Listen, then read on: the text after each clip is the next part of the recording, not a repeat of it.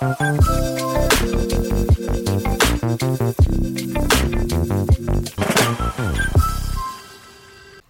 大家好，今天是九月二十七号，距离我们一起考集试的日子剩下五十五天，就是两个五喽。今天有阿婷，嗨，大家好。阿婷今天要回去高雄的桃园乡了，所以在这之前呢，我就想到我最近刚好跟好朋友谈论到冻卵的议题。由于我们都想要生小孩，但我们现在都觉得自己可能会变有点高龄的产妇。好的，所以我们就想说要去冻卵。我们今天还甚至查了冻卵的价钱哦。然后我就想说，台大医院有在做冻卵吗？应该有吧。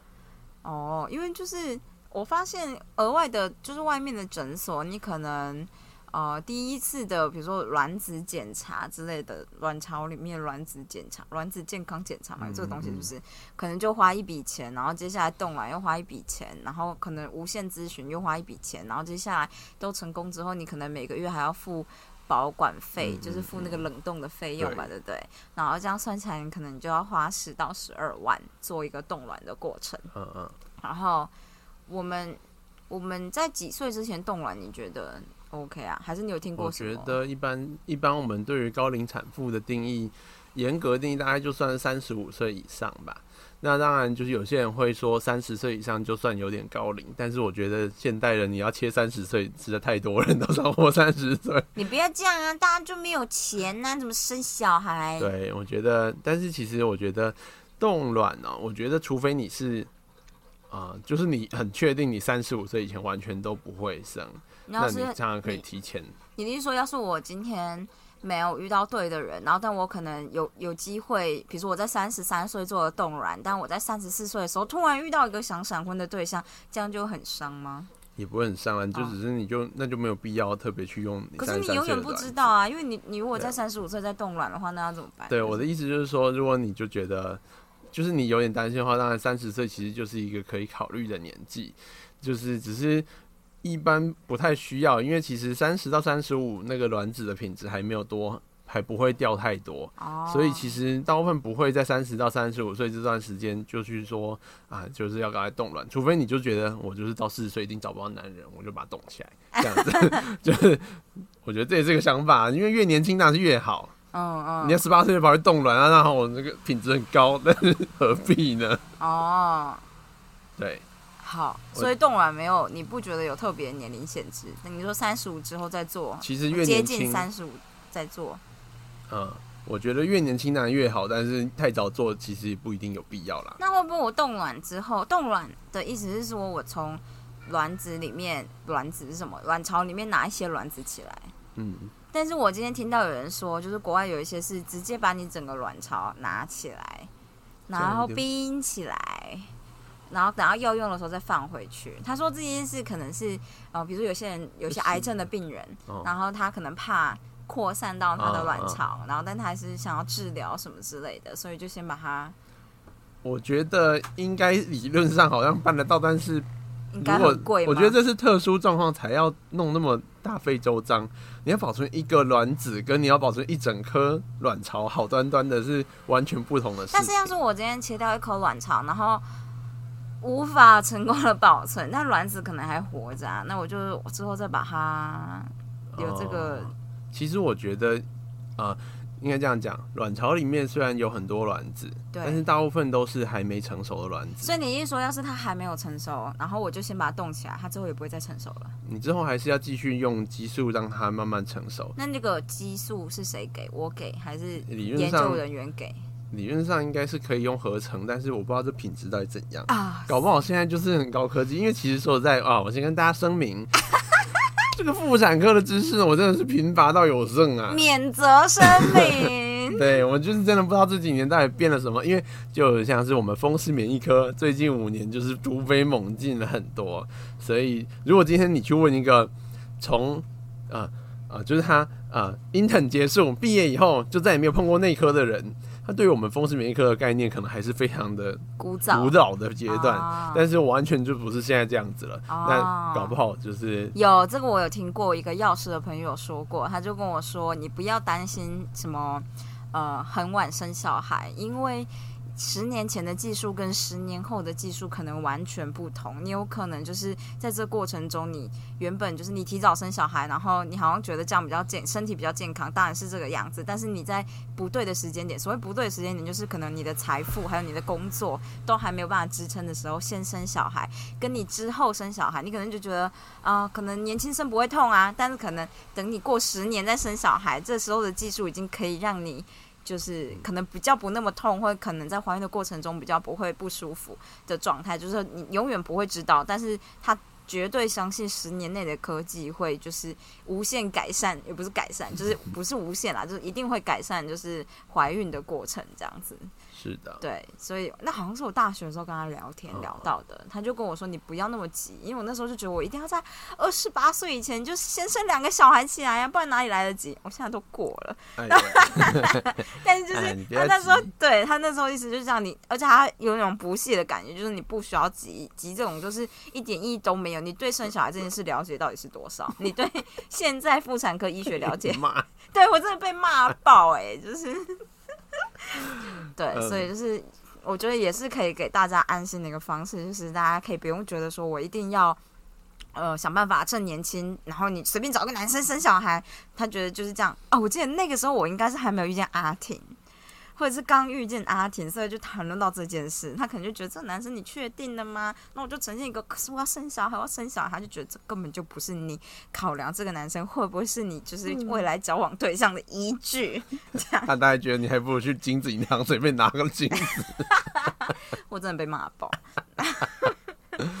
对对，那为什么怀孕的时候妈妈会不舒服？因为就是怀孕的时候，身体的激素会有很大的变化。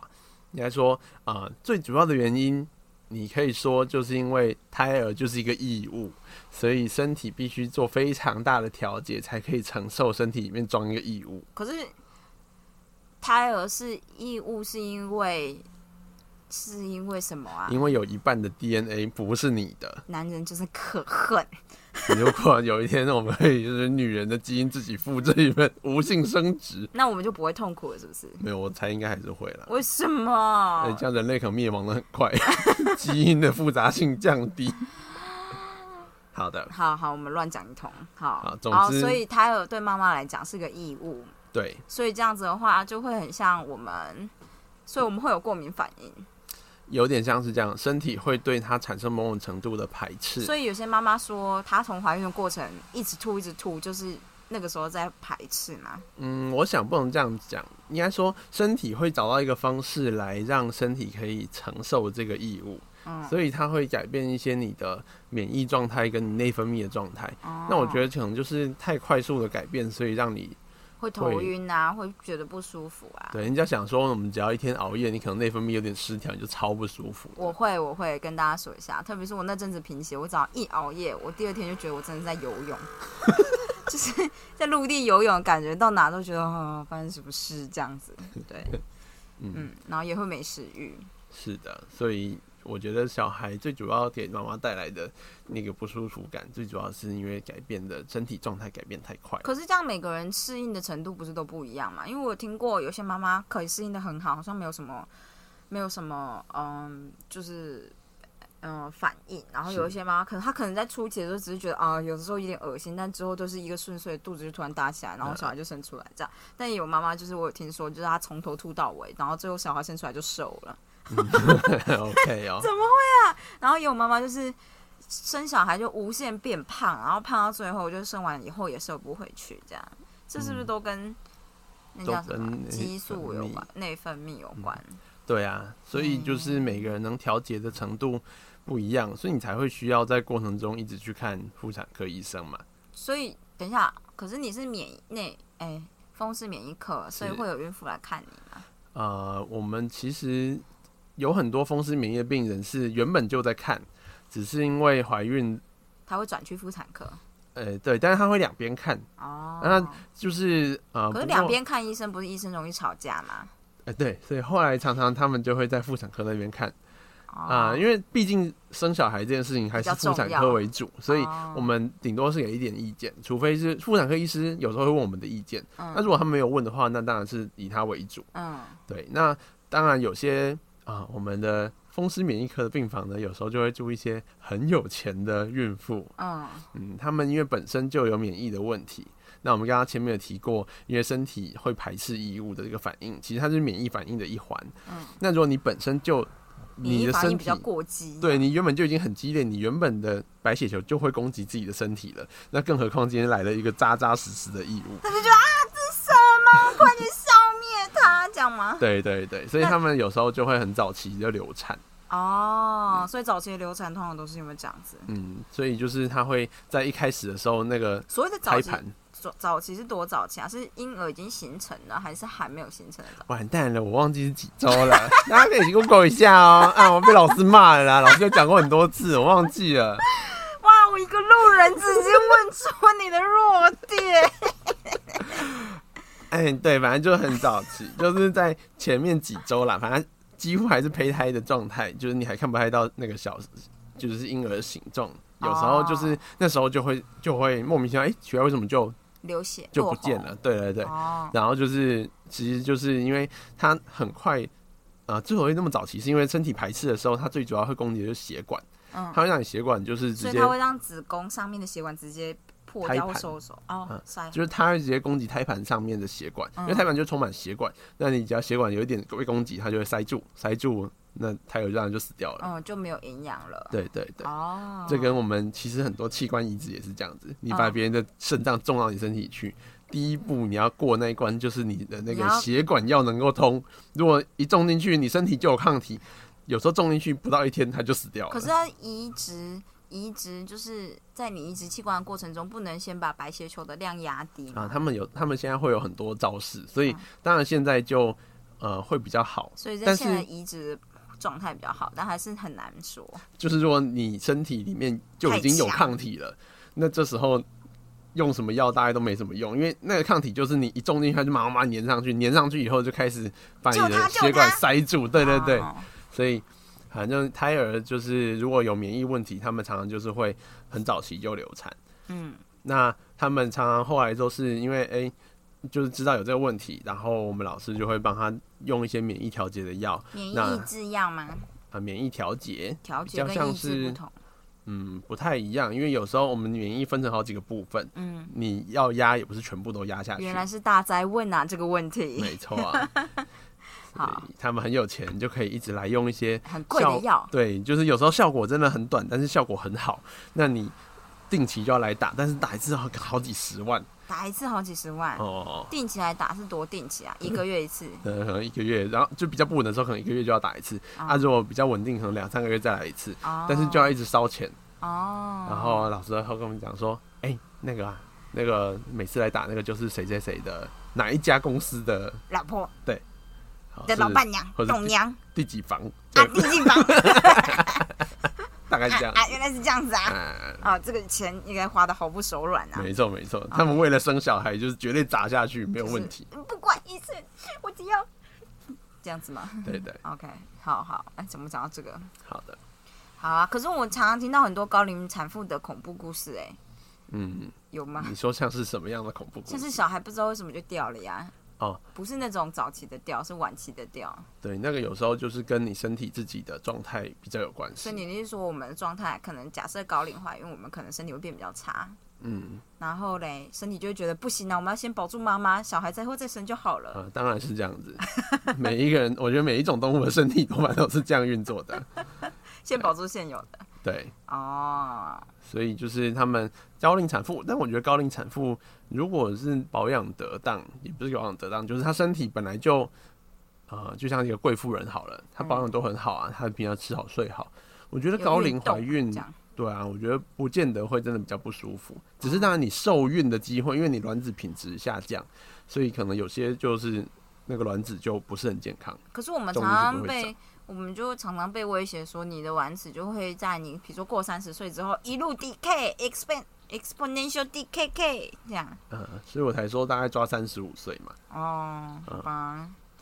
哦，原来是这样子哦，是的，四十岁以上的卵子一般就是真的就不太容易怀孕。就像烂掉的葡萄，这什么比喻我？不知道啊，因为卵巢不是泡泡吗？啊一颗一颗泡泡，是这样吗？对，对了，但是啊，这听起来很像是讲什么教会守贞的 哦，原来你想的是那个，啊，你就是跟人家上床，你就像是烂掉的葡萄。真的有这个说法？我不知道哎、好像有、啊，烂掉的水果。他们会在国中，然后守贞教育说，你们如果随便跟别人上床，你们原本是一颗漂漂亮亮、香喷喷的水果，你就变成一个烂掉的水果，哎。我以前都一直觉得大家说香喷喷的水果，这个香喷喷的形容词很奇怪、哎，就是好像有喷东西一样，就是香喷香喷。好好，真假的？我从来没有遇过守贞教育、哎，我小时候应该会问一个问题，就是说，可是水果都会烂掉啊，什么？我们那时候课本啊，国立编译馆还有一篇文章叫做酸葡萄吧，还是酸葡萄啊啊，好像是青苹果还是青橘子什么的，反正就是还没成熟的水果。嗯，那篇呢，就是告诉你说，那篇完全就是一个可能就是报社投稿那种文章哦，连那个作者栏都只有短短一个什么，艺名好像不是艺名啊，但是那个人就是你根本不认识，那就感觉就是个投稿的人嘛。嗯他就写了一篇文章，就说国中生啊，就不要在这时候交男女朋友，你们这时候还是很青涩的，青涩的水果根本不好吃。你抢摘的水果不甜吗？他就说你要把自己养的够成熟，充实自己，等到长大了再交男女朋友。我觉得用水果这个比喻真的太奇怪，哪一种水果不会烂掉？你 暗示大家都烂掉了，所以你就要指着那个老师说：“老师，你是烂掉的水果了吗？你们已经过了我们的年纪，你要被记过、啊，真的要被记过了。”我们这很 over 哎、我们不要这样子好的好的。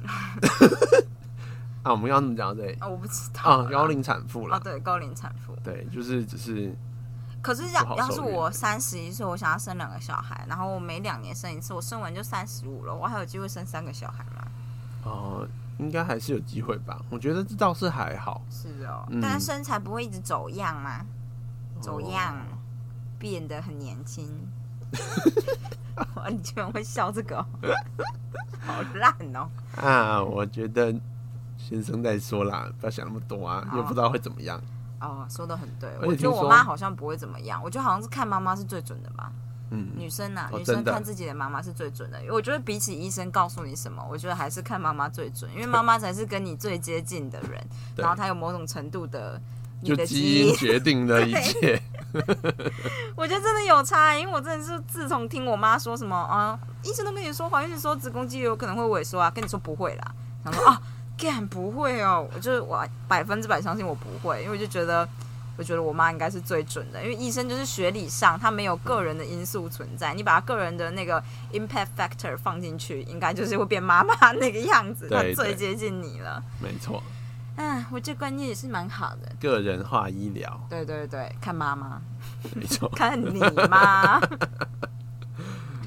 怎么讲这个？我刚刚只是突然想到，我国中只唯一记得就是，啊啊，你知道，因为我我们就是我是丰原人嘛，然后丰原人就是九二一受灾户这样，然后那个时候所有学校倒掉这件事情要重建，大家都没有钱，因为政府可能那时候也没有拨钱下来，所以就是都是慈济出钱的，嗯，所以我的国小跟国中都是有慈济就是哦。出钱就是重建这样，然后我们大概一个月会上一次慈济的课，哦，但跟前面讲的东西都没有关系你说。近思语，对，就是我们会有很多近思语，我们会背跟抄近思语，哦然后他会教我们要垃圾分类啊。我觉得这就是为什么我垃圾分类的意念很强，就是果然从小。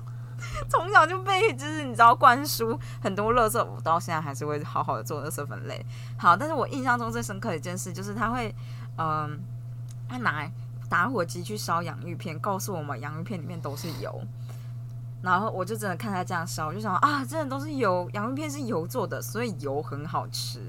这个结论，我觉得我小时候超级不正确的。然后还有一件事就是，呃，我不知道以前大家不知道有没有很记得，就以前其实我们很流行芋香牛奶，就是芋香奶茶，但其实那个芋头都是泡出来的。香精对香精泡，然后他们就会说你你要不要闻闻看，就是这个跟就是这是真正的芋头牛奶，然后这个是那种外面卖的那种果汁饮料这样，然后你就闻这样就觉得啊这味道一样啊，然后他就拿出了一个放了半年的玉香牛奶给你看，然后就发现这个颜色完全不一样。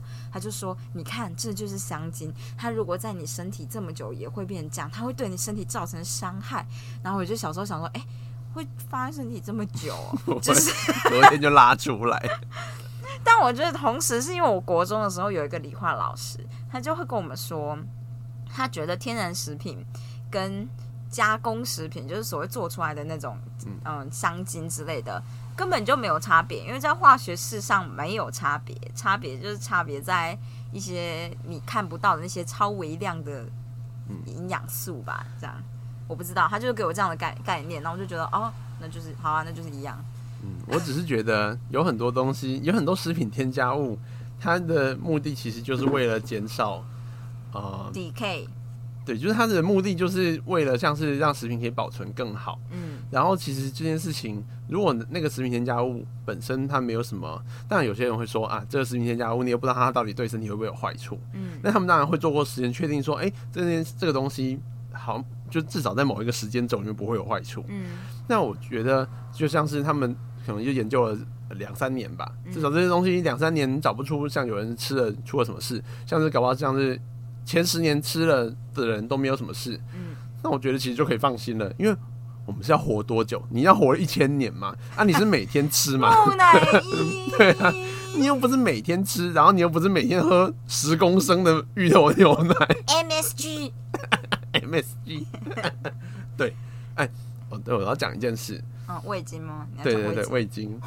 今天大聊特聊，哎，好味精就是味精呢，就是海鲜，就是就是一个比较好的版本的研发，我觉得确实是这样子，哦，因为它基本上就是它的化学就是富氨酸钠，富氨酸就是一个氨基酸后面加一个钠，所以跟氯化钠其实是就是它们造成我们的口味那个咸咸大概就是钠来的嗯，鲜味、对鲜甜、嗯鲜咸味，鲜的话咸味是钠来的啦，哦，咸味是钠？对啊，但是鲜味就是它是那个氨基酸造成的。哦，那这个东西呢，就是呃，它本身其实并不会真的带来身体什么说在什么额外的负担。是你吃太咸了，你。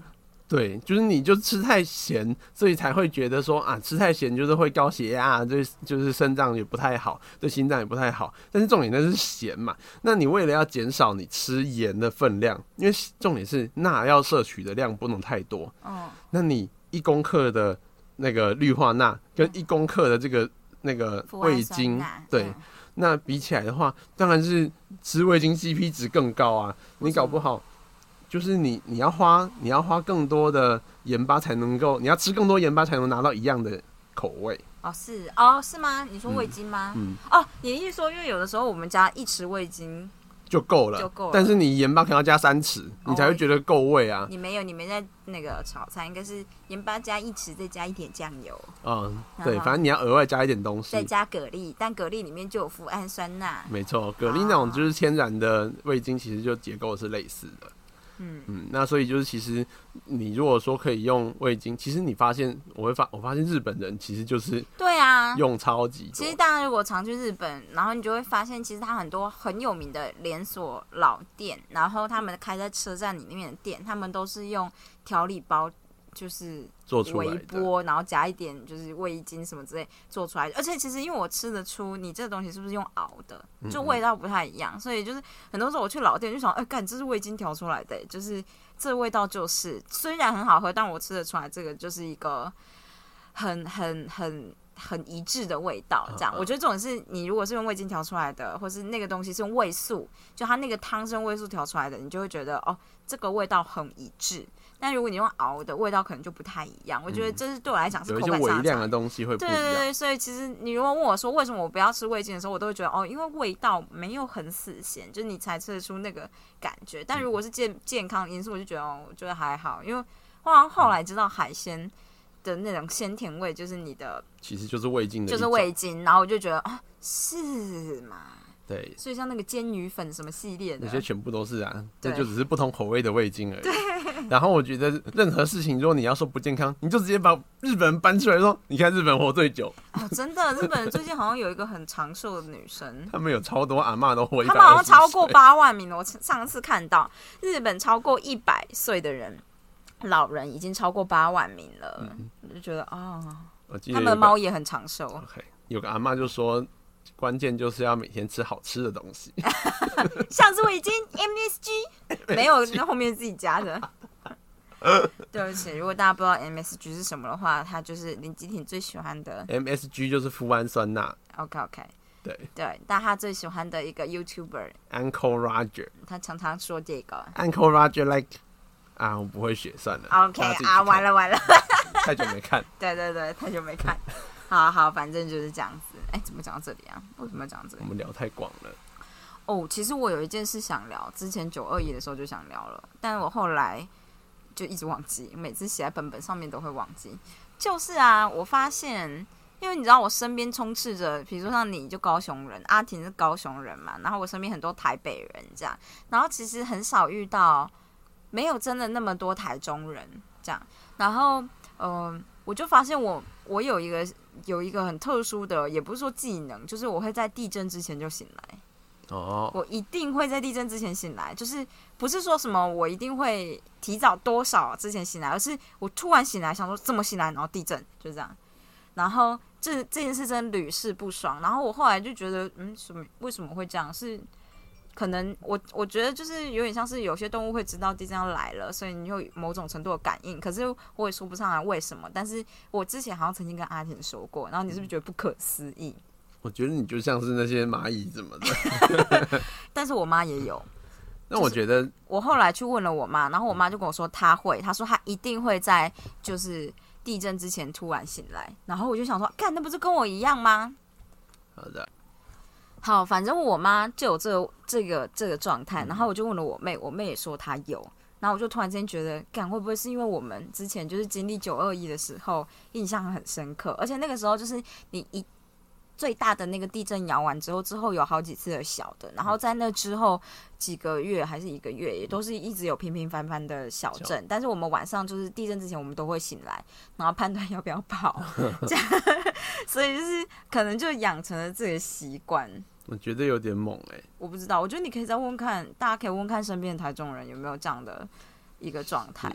你像我高雄人，我是到那天白天我到放学才知道这件事，到下午哦四点我才看到报纸头条上面写说有人房子倒啊。